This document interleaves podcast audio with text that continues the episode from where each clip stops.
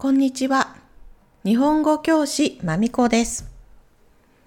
おかげさまで、プラハで初のグループクラスがスタートしました。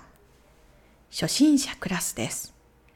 初中級の皆さんのクラスも作りたいのは山々なんですが、レベルがなかなか合わずに、現在は月2回土曜日のみのカジュアルな勉強クラブのみとなっています。プラハ在住の方、月2回ですが、日本語を話したり、文法について聞いたりする時間にしていますので、ぜひお立ち寄りください。日時については、インスタグラムのメッセージでご連絡ください。初心者クラスなので、はじめに、ひらがな、カタカナ、漢字のシステムについて、それから数字とカレンダーを勉強しています。みんなももちろん覚えていると思います。ひらがな、カタカナ、そしてカレンダー、数字、フラッシュカードを作ったり、書いたりしましたね。今はスラスラ読めるので、すっかりいい思い出となっていることでしょう。今日は聴解の練習のためにもいいかなと思った私が最近追加した YouTube チャンネル YouTuber さんを紹介します。日本語を話す YouTuber さんたちです。有名な日本語を話す外国人の道元さんとかニックさんなどは紹介しません。今回注目ワード2つあるんですけれども、この2つはエピソードの中で説明しています。添えると新刊です。それでは N3 プラスお気に入りの YouTuber YouTube スタート今回は私の好きな YouTube を4つ紹介します。カテゴリーを3つに分けました。料理、本、旅行です。カテゴリー1つ目は料理です。高建鉄キッチンです。これは以前にも実は紹介したことがある YouTube なんですが、再びおすすめに加えます。料理研究家の高健哲さんのチャンネルです。高さんはだいたい冷蔵庫にある庶民的なスーパーでも買うことができる料理を紹介してくれます。いつも主菜または副菜のどちらか一つです。彼は言葉選びが可愛くて料理のカテゴリーにも面白い名前をつけています。例えば、副菜の紹介をするとき、タイトルは、これ添えてです。添えるという動詞、皆さんよく使いますか？もちろん、毎日使うような単語ではありませんが、例えば、プレゼントを渡すとき、カードを一緒に渡します。これをカードを添えてプレゼントを渡すということができます。また、一言添えてプレゼントを渡す。この添えるは言葉でも使えるんですね。この前はありがとうございました。これが添える言葉です。添えるというのはメインのものにプラスする何かいう意味です。プレゼントプラスお手紙、プレゼントプラス言葉。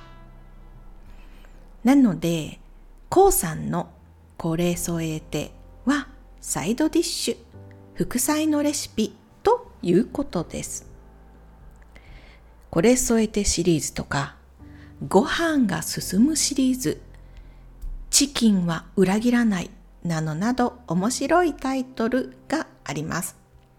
こうさんの優しい説明を聞きながら料理を作ってみてください。カテゴリー2つ目、本。文学 YouTuber ベルさんのチャンネルです。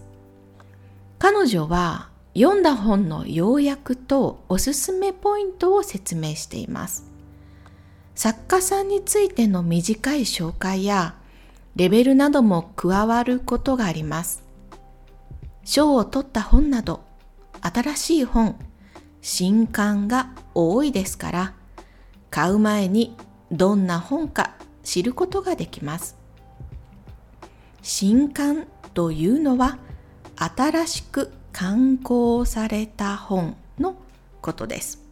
また、刊行というのは印刷して出版するという意味です。もちろん、このビデオの中にネタバレはありません。漫画ではなくあくまで小説ですのでボリュームもありますしレベルで言うと上級者 N2 以上の人におすすめですカテゴリー3つ目旅行今回は4つ紹介します。1つ目は全部旅行ではないんですけれどもみそちゃん。みそチャンネルみそちゃんです。みそちゃんも実は以前に紹介したことがあるんですけどね。私と同じ愛媛県出身の YouTuber ですのでぜひもう一度紹介させてください。みそちゃんは韓国好き女子ですもちろん韓国語も話します今は東京に住んでいますので東京でビデオを撮ったり、愛媛に帰って撮ったりしています。愛媛で撮るときは、だいたい西条の田んぼとか家の納屋とかです。7月か8月は韓国に行っていました。愛媛県西条市の方言を話します。東京弁を話すときちょっと変ですが、緊張している感じがしますね。はい、何言うかわからんわといつも言っています。それがまたとても可愛いんです。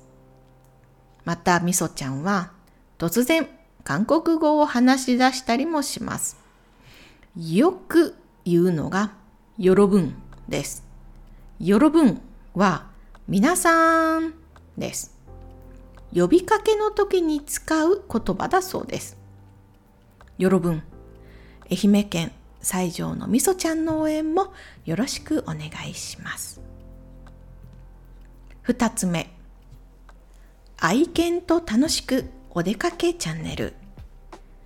ご夫婦と愛犬一匹で車を使って旅をする YouTube です。